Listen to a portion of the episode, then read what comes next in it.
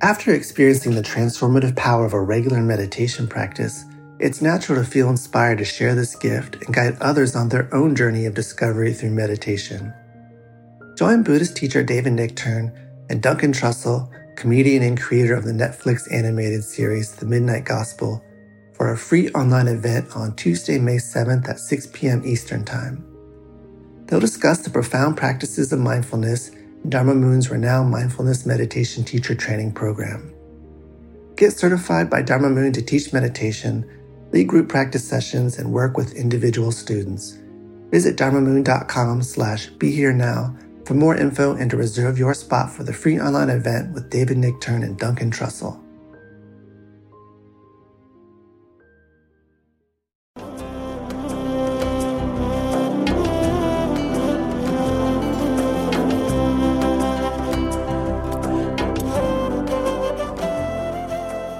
Welcome to the Jack Kornfield Heart Wisdom Hour. We are delighted to share with you Jack's innate common sense wisdom and his clear, open heart. If you are interested in supporting Jack's podcast, go to BeHereNowNetwork.com slash Jack.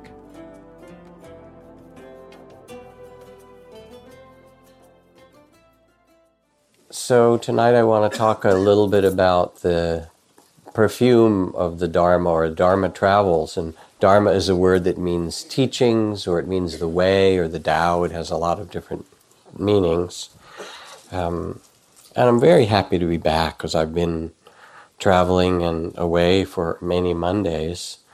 Um, and uh, now I'm about to go and have my own retreat and sit for a part of the month of March.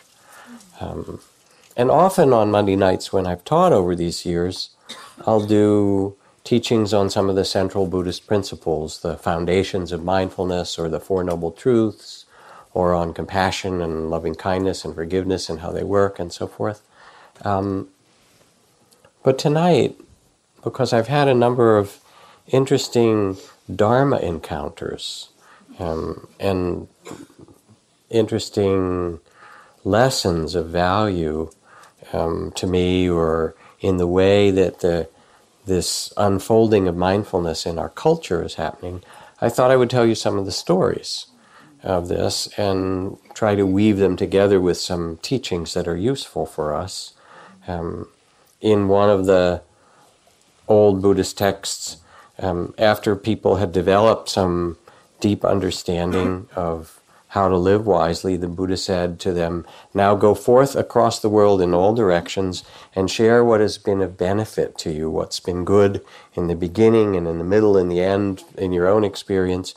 In the language of the vernacular of wherever you go, share what you found to be of value so that it's for the benefit and the well being of others. So there's a interesting thing that's happening culturally, which is a, a spread of mindfulness practices and teachings in all different forms in education and in, in prison work and in, um, in sports and in business and so forth. Um, and as I've been traveling, um, one of the first places uh, that I that I went in these last six weeks or so was to spend some time um, in Hawaii. It's, it's, tough, but somebody has to do it anyway. um, visiting Ram Dass in Maui, and for those of you who don't know or remember Ram Dass, he was the author of Be Here Now around the late '60s, and you know a real transformer of the culture in many ways. And he's now 81 years old. 15 years he's had since he had that major stroke, and he's in his wheelchair. Still doesn't speak so well, but um, his spirit is really good. And we went swimming together and we taught together. We, it was really wonderful to connect with him. And one of the things we talked about was mortality, um, which of course happens when you're 81, but it also happens when you're 67. Um, and actually, it could happen any time, just in case you hadn't noticed. Um, but it becomes more apparent as I get older and I start to feel the this speed of life unfolding um, and also here I was in Hawaii or I was in Indonesia and these places, and these worlds appear and then they disappear, um, just the way years appear and disappear, and it's really kind of uh, amazing. Um, but I'm much more conscious of it, and I guess just to set the tone, I want to read a poem that uh, I read once more once on Monday night, oh, a couple months ago, um, because the awareness of death, which is a central teaching in the Buddhist monasteries, is not meant to be morbid, but rather it's meant to be a reminder so that you take this day and this moment and this experience and really live it wisely and fully. So, this poem from Ellen Bass, she writes, it's a poem called If You Knew.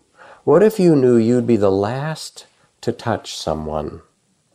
If you were taking tickets, for example, at the theater, tearing them and giving back the ragged stubs, you might take care to touch that palm, brush your fingertips along the lifeline's crease.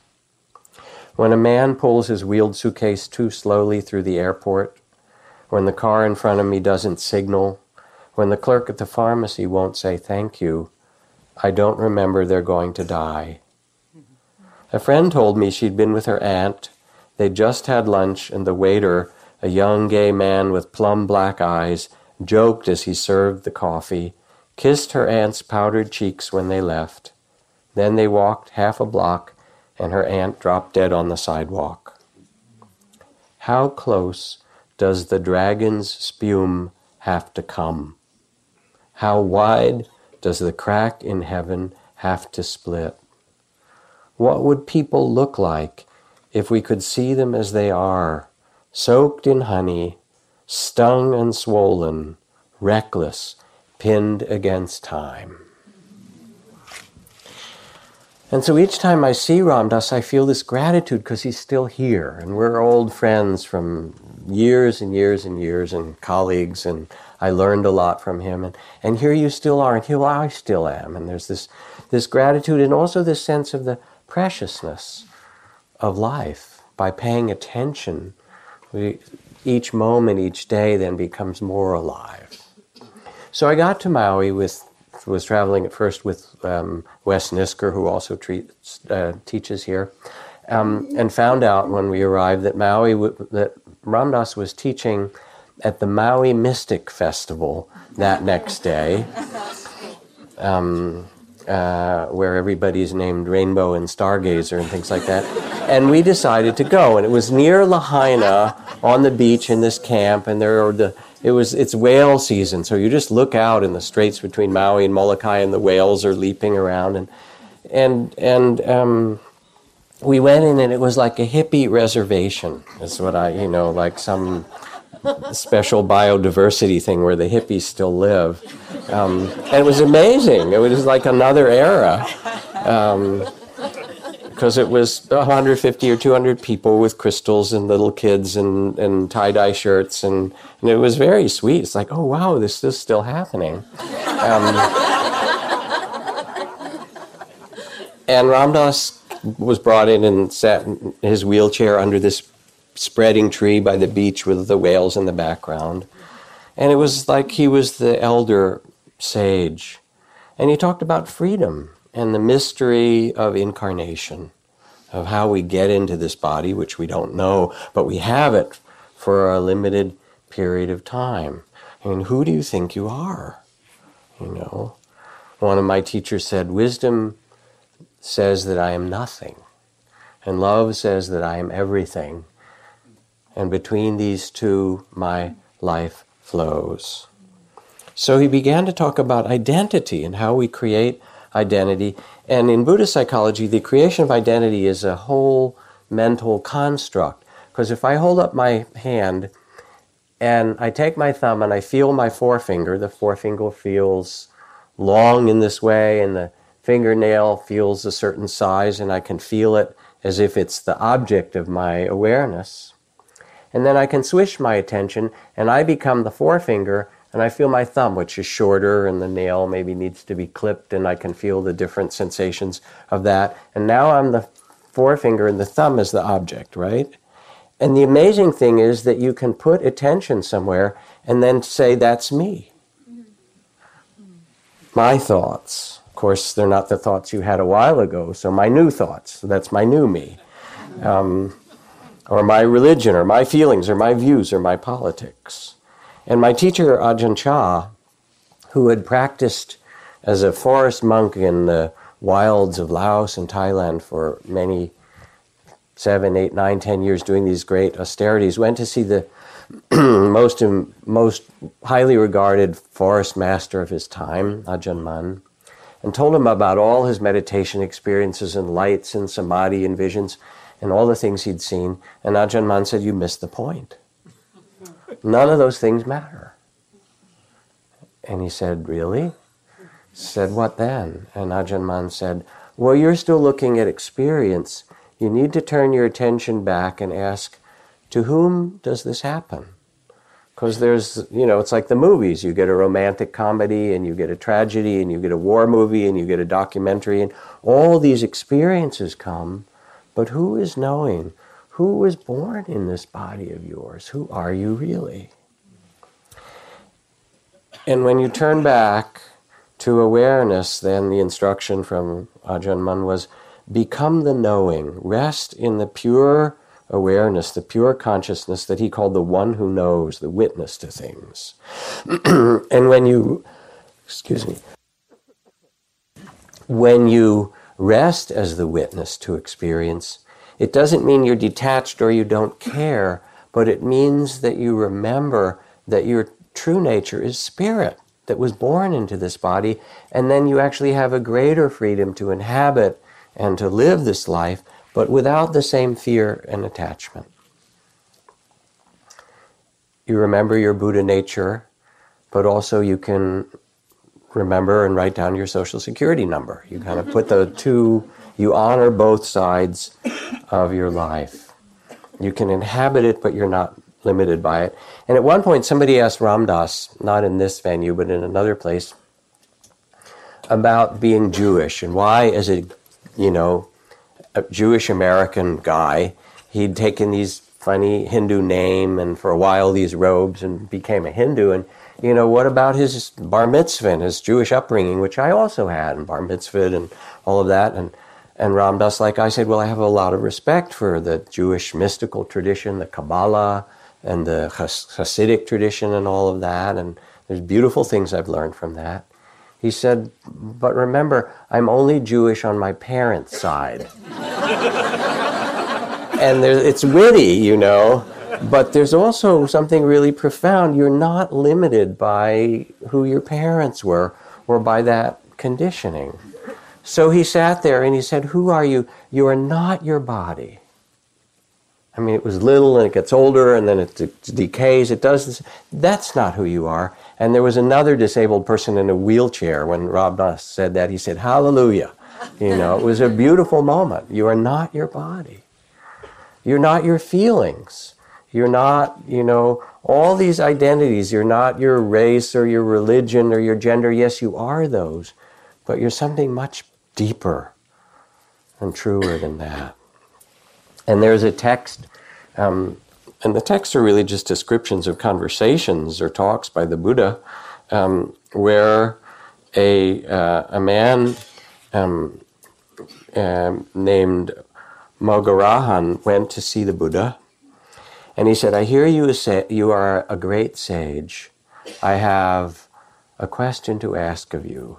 How can a person live in this world so that they are not seen by the King of Death?" which is really the question of how can you understand that which is timeless or deathless, beyond birth and death? And the Buddha replied, Look upon this world as empty. The streams, the ever changing streams of body, feelings, perceptions, thoughts, and consciousness, as not being I or mine. Possess nothing as self, take nothing as me or mine and you will live such that the king of death will not be able to find you. That was his instructions. So Ram Dass is sitting there, you know, and talking to people, and it's unsettling, of course, this level of teaching, even though it's true, right? But it's unsettling. And somebody says, well, then how do you live? Or how do you let go of this identity? And he said, I am loving awareness. He said, that's my mantra these days. I am loving awareness. And all this stuff happens, and I tend to it and care for it and so forth but it's not who I really am. I am loving awareness. Try it, he said. You know? And so you sit in meditation and you quiet your mind a little bit, as we just did, and open your heart. Um, we did a video together, um, and we did some online teaching. And because he has aphasia and his language is still somewhat limited, that brilliant mind that he had, poetic and brilliant and so forth, he can't use so well anymore. And what's happened is that he just dropped into his heart. And he looks into the camera or at me or in dialogue, and he says, I'm loving awareness. I am loving awareness. You too. And I remember when he came to our center in Massachusetts, years ago, he came, used to come on retreats with Joseph Goldstein and Sharon Salzberg and myself. And the, we have this great big old Catholic monastery that we've now had for 35 years as a mindfulness retreat center.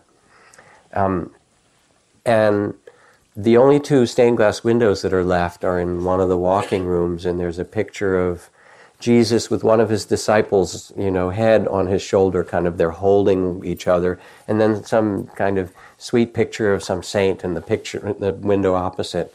And whenever Ram Dass would come, he would do his walking meditation between those pictures. And he said, Well, this is the juiciest place in the building. You know, I don't want to leave. This is where the loving part of the loving awareness is.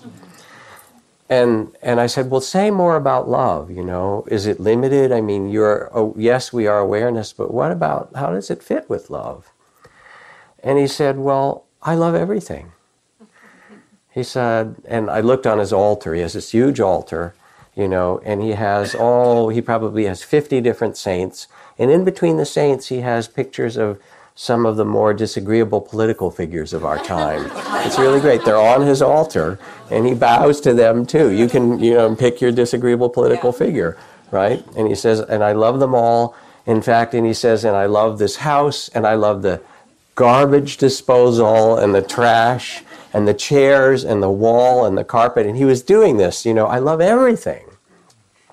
And somebody, a filmmaker who'd done a film about Ram Dass said, You really love everything equally? He said, Yes, I do. He said, How about this old stained carpet that was there in the basement? Ram Dass said, I do. I love it all. And so his friend, the filmmaker, cut a piece of stained carpet and sent it to Ram Dass and said, If that's really true, and you love this, then you should take down the picture of your guru and put this up on your altar instead. and Ram Dass said, I did. You know, and there it was on the on the altar along with his guru's picture, this old stained carpet. And he said, You can't limit your love. I am loving awareness. And this is the instruction from the Buddha. He says, um, Put away all distraction and let your heart full of love pervade one quarter of the world, and so to the second and third and fourth quarter, and thus the whole world wide, above, below, around everywhere, continually pervade the world with love filled wishes, abiding, abounding, sublime, beyond measure. So when somebody said to the Buddha, How can you live a happy life? He said, It's simple. Put away your distractions and love everything in every direction. Try it. See if it works. So then I came back from Hawaii and I had a couple more adventures in the kind of Dharma travels. I went over to Berkeley Law School. Um, and Berkeley Law School has now started um, the Mindfulness and Law Initiative through Charlie Halpern, who's a faculty member there, and some other friends. And they had a couple of conferences and teachings, and I've been part of that for a time. And I was to go and do some teachings because the legal profession, if some of you are in the legal profession, deals with conflict all the time. That's almost the name of the game is conflict, and a lot of stress and difficulty. And so they're looking at, at Berkeley for ways to use the practices of mindfulness and compassion and so forth to make the practice of law tolerable for the lawyers and maybe for everybody else as well. And so, one of these conferences, there were a number of law professors and judges and, you know, lawyers from various parts of the country. And one of the federal judges who'd been appointed to the bench um, said um, he'd had a meditation, a mindfulness meditation practice, and when he was appointed, they told him he was to go and sit on the bench. And he said, Hmm, sit. I know how to sit, you know, because he'd been sitting in meditation. And he realized that he wanted to bring the spirit of what he'd learned in his mindfulness meditation into his work as a judge. So, this is the instruction he gives to the juries. He says, doesn't use the word meditation. He says, I want you to listen to what will be presented in this courtroom with total attention. You may find it helpful to sit in a posture that embodies dignity and presence, and to stay in touch with the feeling of your breath moving in and out of your body as you listen to the evidence. Be aware of the tendency for your mind to jump to conclusions before all the evidence has been presented and the final arguments made. As best you can, try to suspend judgment and simply witness with your full being what is being presented in the courtroom moment by moment. If you find your attention wandering, you can always come back to your breathing or to what you're hearing over and over again if necessary. When the presentation of evidence is complete, then it will be your turn to deliberate together as a jury and come to a decision, but not before. And there was this, there was laughter, like from you, and there was also this sigh of appreciation. Oh, because when people come into the legal system, yes, they want redress, they're looking for justice, but they're also looking to be heard and understood and known about what has happened. And in fact, when um, some years ago I got a call from part of the Ninth uh, Circuit Federal Court here in, in San Francisco, and a group of the people said, Can we come up and, and get some training in forgiveness practice? Because at the level that we work, the law has failed a lot of people, and maybe we could learn something else. And I know from my teachers, from Maha Ghosananda and Aung San Suu Kyi now in Burma, and friends with the Dalai Lama, and watching him and so forth, that um,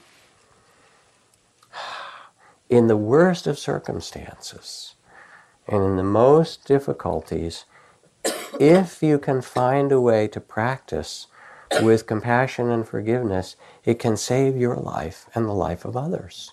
I saw Ghosananda, who was my teacher in Cambodia. 15 years he led peace walks, bringing people back to their villages that had been destroyed by the Khmer Rouge.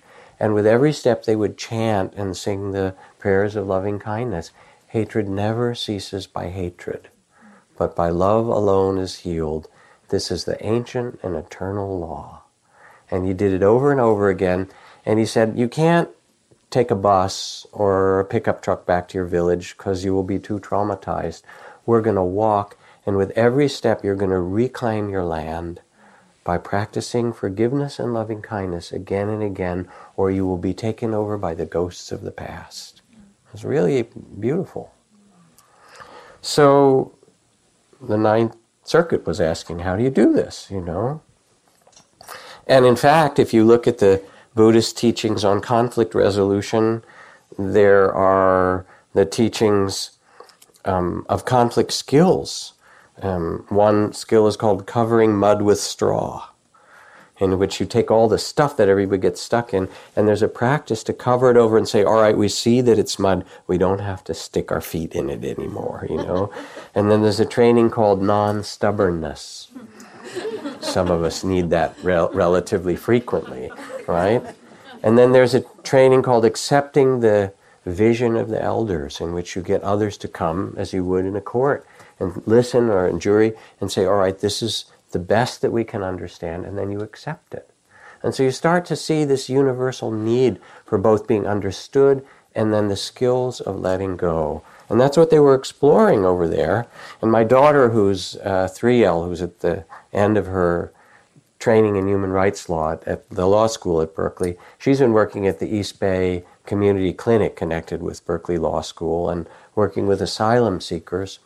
And she and some of her law students and young lawyers uh, called and asked for some support dealing with um, secondary trauma because in the community law that they do, they get battered women, they get homeless people, they get people seeking asylum who would be stoned to death if it's a gay guy going back to Uganda, or Mayan women from a village that the military had burned or something. And they really want to stay present for these people, but they don't know what to do with the trauma of the people they see, and they, they don't know what to do with how it impacts them. And so they were all asking for the skills of mindfulness and compassion and forgiveness and release to center themselves in these difficult circumstances. And this was part of the theme of it. And then there was one woman I met there whose work moved me quite deeply. Um, her name is Sujata Baliga, and she started a couple of and nonprofits, one called, I think, Community Justice Works. She was born in South India into a family where there was both violence and a lot of abuse, physical abuse and sexual abuse, um, which she now talks about openly because she wants to heal it and protect people.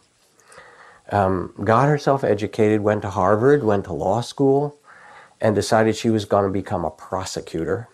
And she was going to get those guys and lock them up in prison anywhere she could. And she became a really tough prosecutor and it became more and more and more difficult to do it.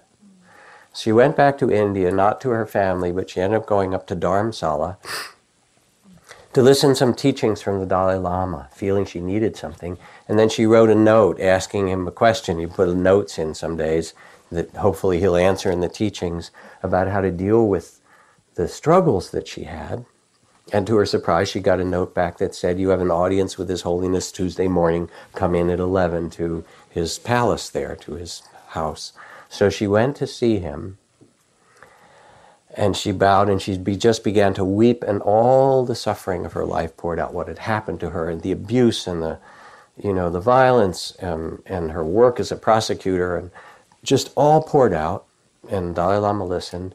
And when she was finished, he talked to her a little bit and he said, I have a question for you. Have you had enough anger? And he looked at her and she was about to say, and he said, I know you're going to answer what you think I want to hear, right? Because I'm the Dalai Lama. but I'm asking you genuinely, have you had enough anger? I really want you to look. And she reflected and she said, Oh, the chronic migraines, the fatigue, the depression, the, the suffering of the heart as well as the body and she thought about it for a while. She said, Yes, I've had enough, enough. And she, you know, she felt understood because he's seen so much suffering. The people who are tortured in the prisons by the Chinese Communist Army still of Tibetan monks and those who immolate themselves, and he sees it all the time. And yet somehow he maintains this compassion. She said, What do I do? And he said two things. First, meditate. You have to learn to quiet your mind and practice compassion and practice mindfulness and these trainings. These will, these will help alleviate your suffering. And then the other thing you have to do is work with the perpetrators. She said her eyes got wide and she said, All right, number one, I can do. Number two, no way.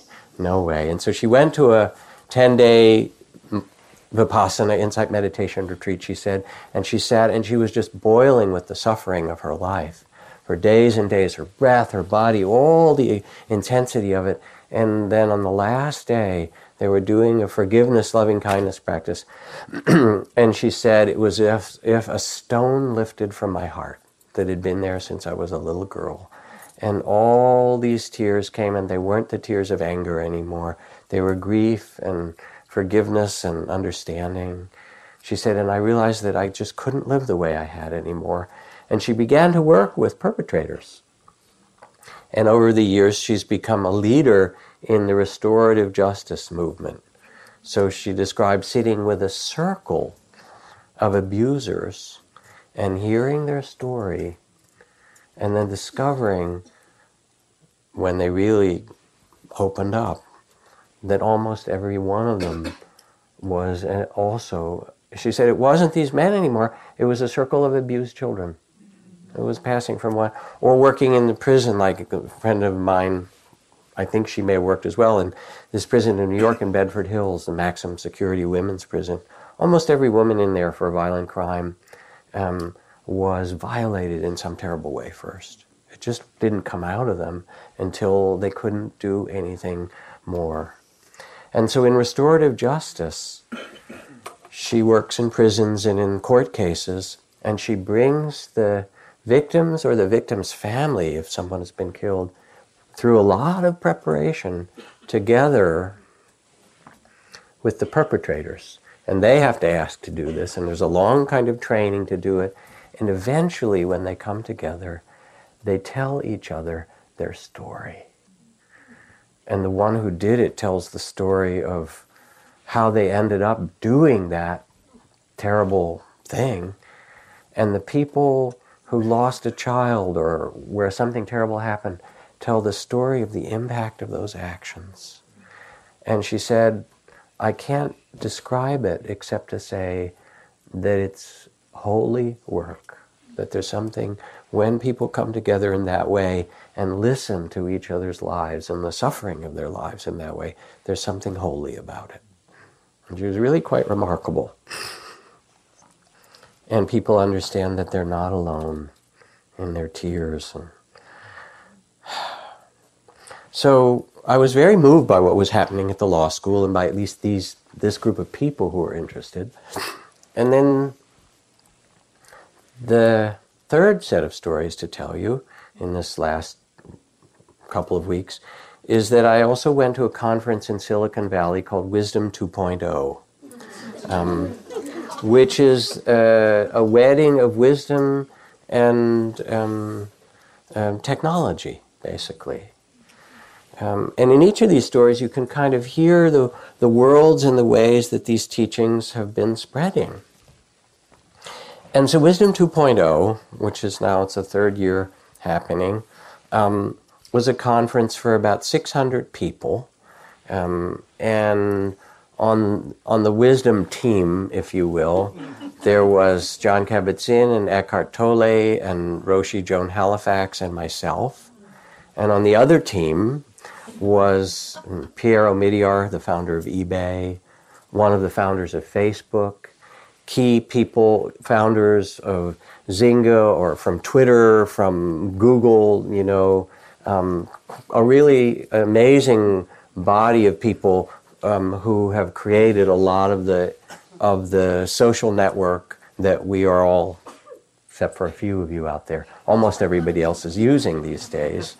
Um, and um, there were 600 people in the room, but there were also 200,000 people who watched it online because it's the founders of Facebook and Twitter, and so they know how to get the word out, right? You know. And some of them are still in their 20s, these young guys or young women with, you know, sneakers and t shirts and stuff like that worth $5 billion or whatever. We'll leave that aside. But, um, uh, and I asked at one point, how many of you in this room have a mindfulness or a, a yoga and mindfulness practice of some kind or a spiritual practice? And almost all the hands went up. And the theme of the conference was how do we use this worldwide technology to spread well being and compassion and understanding between people? And it wasn't completely naive, you know. Um, and there were also concerns that it can become the instrument of Big Brother, right, watching you, or that our children are using it at younger ages and kind of it's wired in their nervous system. Um, but there isn't, there's no stopping it. The, the head of U.S. News and World Report, who now runs the Pew Foundation's survey things, stood up and showed, he said, you know, in December of 2011, 10% of the American population had um, tablet notebooks like iPads. In January of 2012, 20% of Americans had tablet notebooks. That fast.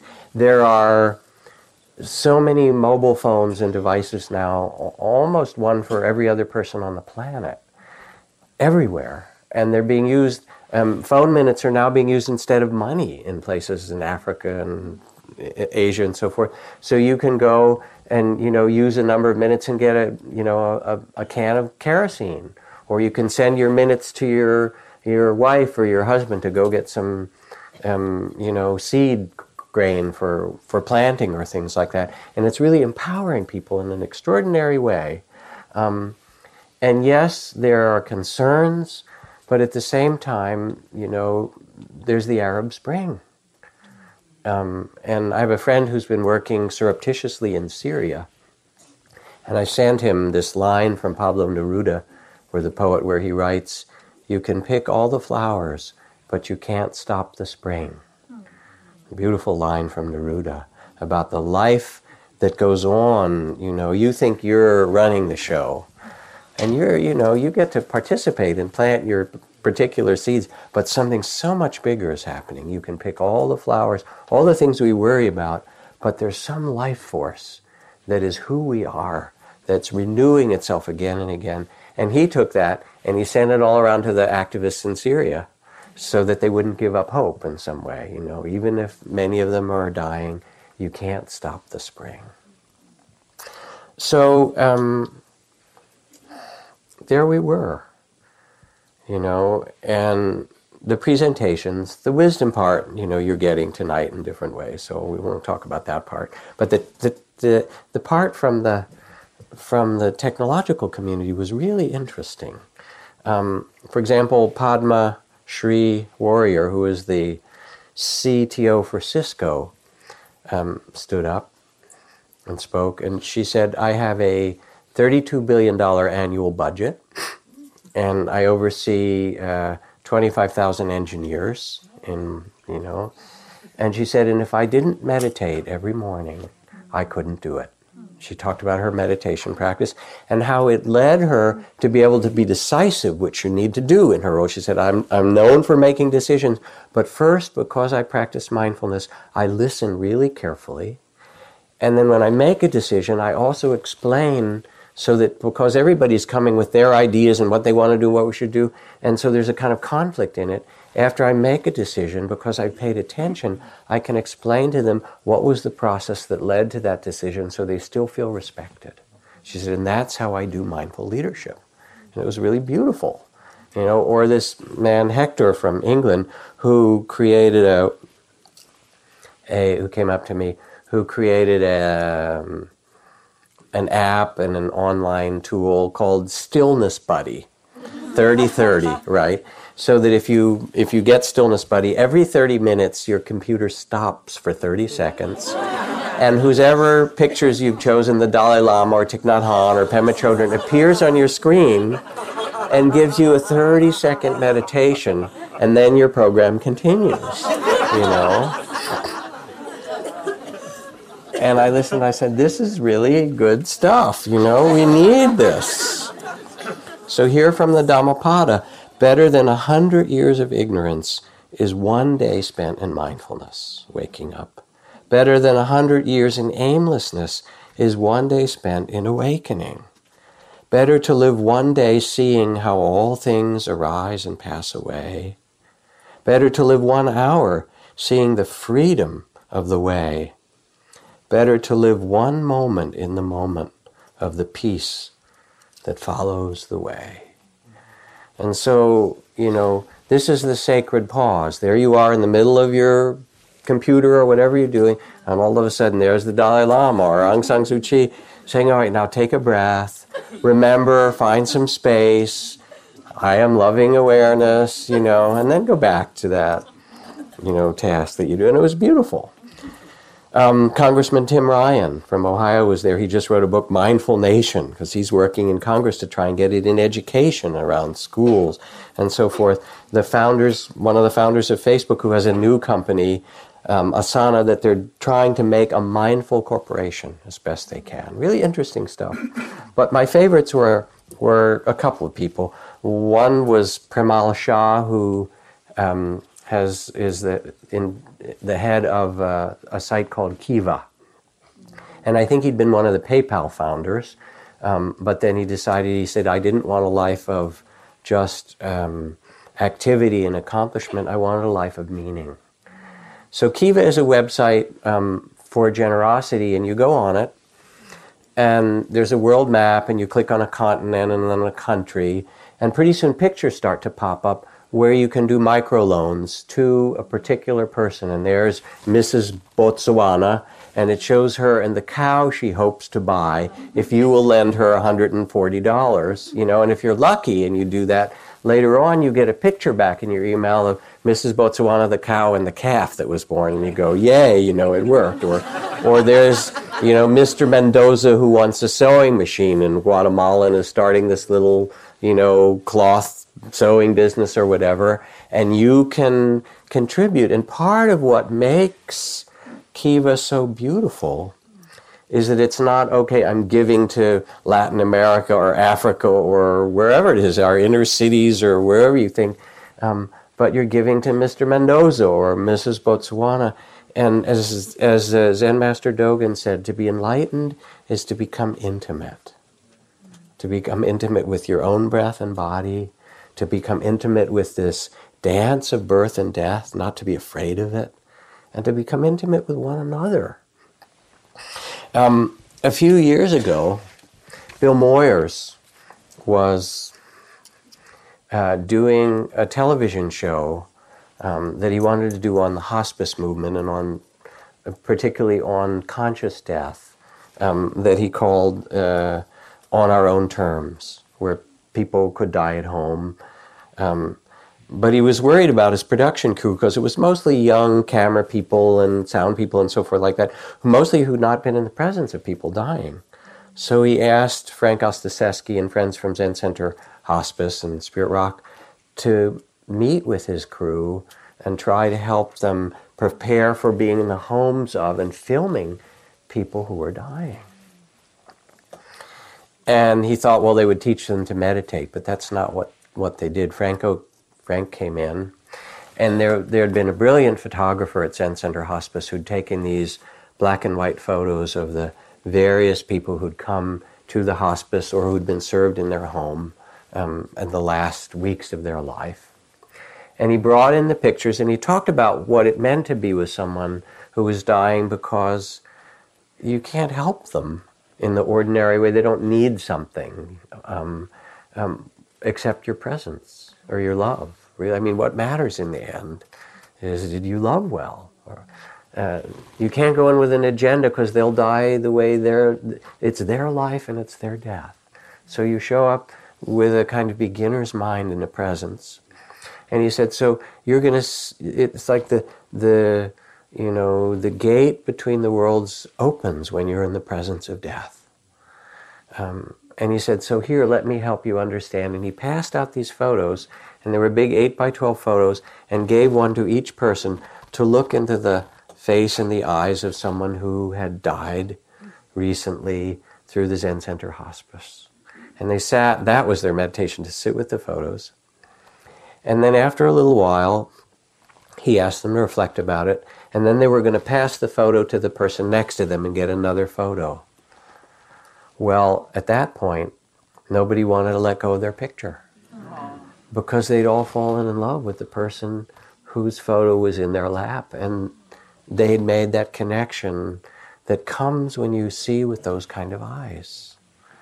And so this is really the the mystery of intimacy that Dogen talked about. To be awakened is to be intimate. And what uh, and I talked about is you know how beautiful it is that you do kiva and you see a particular person and you can give your offering to and often get some feedback but what would it be like on the thank you page which they do um, of giving some teachings about, for example, the there's a Buddhist teachings on the the three kinds of joy that come with a generous act. The joy of giving itself, the joy of the blessing of knowing that other person's happiness, and the joy of reflecting on that benefit. Not just giving it, but letting yourself reflecting, which means that you actually feel it more deeply and then there are practices to look for moments where somebody's being generous, somebody opens the door for someone, someone picks something up for someone. You do that through the day. Maybe you look for three or four times in the day and you start to tune yourself to generosity. And modern neuroscience says that it's not just the act of giving that changes the ner- nervous system, but it's the appreciation of the act, the feeling of it. And if you have the act combined with attention to how it feels, then it lights up all these other parts of your brain and your nervous system and it kind of reinforces it. And you go, oh, this is great, let me do this again. So the verses of the Buddha begins mind is the forerunner of all things. With our thoughts and intentions, we create our world. Speak or act with an impure mind or heart, and trouble will follow you as the wheel follows the ox that draws the cart. Mind and heart is the forerunner of all things. All that arises comes out of our intentions. Speak or act with a pure heart and mind, and happiness will follow you as closely as your shadow, unshakable. And so we talked about what teachings we could offer just for the fun of it. You know, click here if you want to enjoy this giving even more, you know, or something like that. It was really great. And the work that he's doing is just beautiful. And then there was a guy named Arturo Bejar, who is um, the, I don't know, the chief engineering officer or chief technology officer for Facebook. Um, and so he's in charge of both the engineering for it, but also he's in charge of relations with all the people that use Facebook, um, which includes um, complaints. That's one of his departments. And he said, We have 800 million users, so you can imagine it doesn't take very long to get a million complaints. Right? Think about that. You know, you, you got some complaints, complaints in your life. How about a million of them? And he said, ordinarily, um, ordinarily, a corporation just has a policy, right? If the complaints come and they're technical, it's pretty easy. We send them to the engineers and they fix it, and that's pretty straightforward. He said, but I ga- began to notice that most of the complaints were interpersonal and there were conflict between people you posted that picture and I don't look good in that picture. I want you to take it down. Or you posted that picture and I'm with my mistress, you know, and I really want you to take that down. or you posted that picture, you know, and my kid's in it and I want to, you know, it's my kid and I want to decide which pictures of my kids go up and so forth. And he realized that rather than sending them some kind of mechanical policy, which they have, and it says if there's something lewd or lascivious or illegal, let us know and we'll take it down. But that that really wasn't helpful to people. So he said, I realized they have to talk to each other. So he changed the site, and they have a form. And if it doesn't, if it doesn't break the law or do something where Facebook promises that we'll take it down because it's the wrong wrong thing, he says, what we would like you to do is to contact that person directly now, um, he said, when you contact them, it would be helpful if you tell them um, uh, why you're contacting them um, and how it felt to see what your experience was when you saw that which they posted. But then he thought, well, people don't know what they feel. So he put like smiley face and sad face and those little icons. And then he had a little thing underneath here are some things you might have felt embarrassed, you know, um, upset, betrayed, worried, anxious, and so forth, so that people would have that. And he said, and then you might tell them why you're, why you're contacting them, what motivated you to do it. And then to complete this, you might also think of asking them a question or two, such as, What made you post it? What was your intention in doing this? Um, because often somebody's intention is they think that it's a funny picture or they think you look good or there wasn't a malevolent intention most of the time at all. He said, and in 85% of the time, as they've tried that, people just take the picture down and once there's some communication. And he said, so I'm beginning to realize, and he's also a Dharma practitioner, that I have the opportunity to teach um, mindfulness of feelings, emotional intelligence, and conflict resolution skills to 800 million people. you know, and that was pretty cool. So, yes, we live in troubled times, and um, it's very clear that outer technology is not going to solve our problems alone no amount of wired world and no amount of nanotechnology and biotechnology and, and computers and all of this stuff is going to stop continuing warfare. I mean, here we're rattling the drums of war again in this crazy way about Iran. Isn't two wars in the Middle East enough? You know, come on.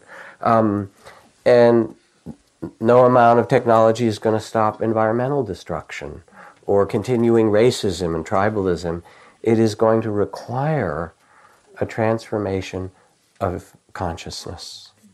We're actually going to have to see one another in new ways and live in different ways on this earth with so, so many of us.